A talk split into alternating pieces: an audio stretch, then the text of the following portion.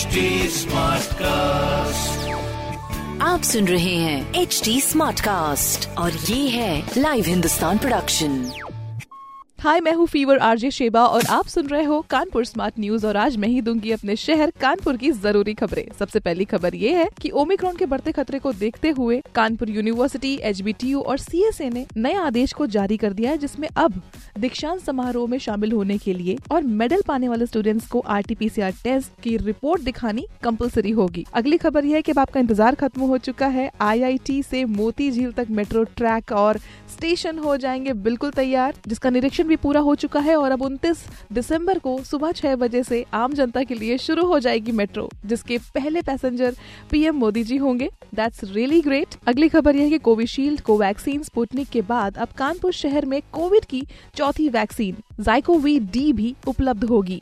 ये वैक्सीन दुनिया की सबसे पहली नीडल रहित वैक्सीन होने वाली है। इस तरह की खबरों के लिए पढ़ते रहिए हिंदुस्तान अखबार। कोई सवाल हो तो ज़रूर पूछिए फेसबुक इंस्टाग्राम और ट्विटर पर। हमारा हैंडल है at the rate H T और इस तरह के पॉडकास्ट के लिए log on to W W W dot H T dot com आप सुन रहे हैं एच डी स्मार्ट कास्ट और ये था live Hindustan production HD Smartcast.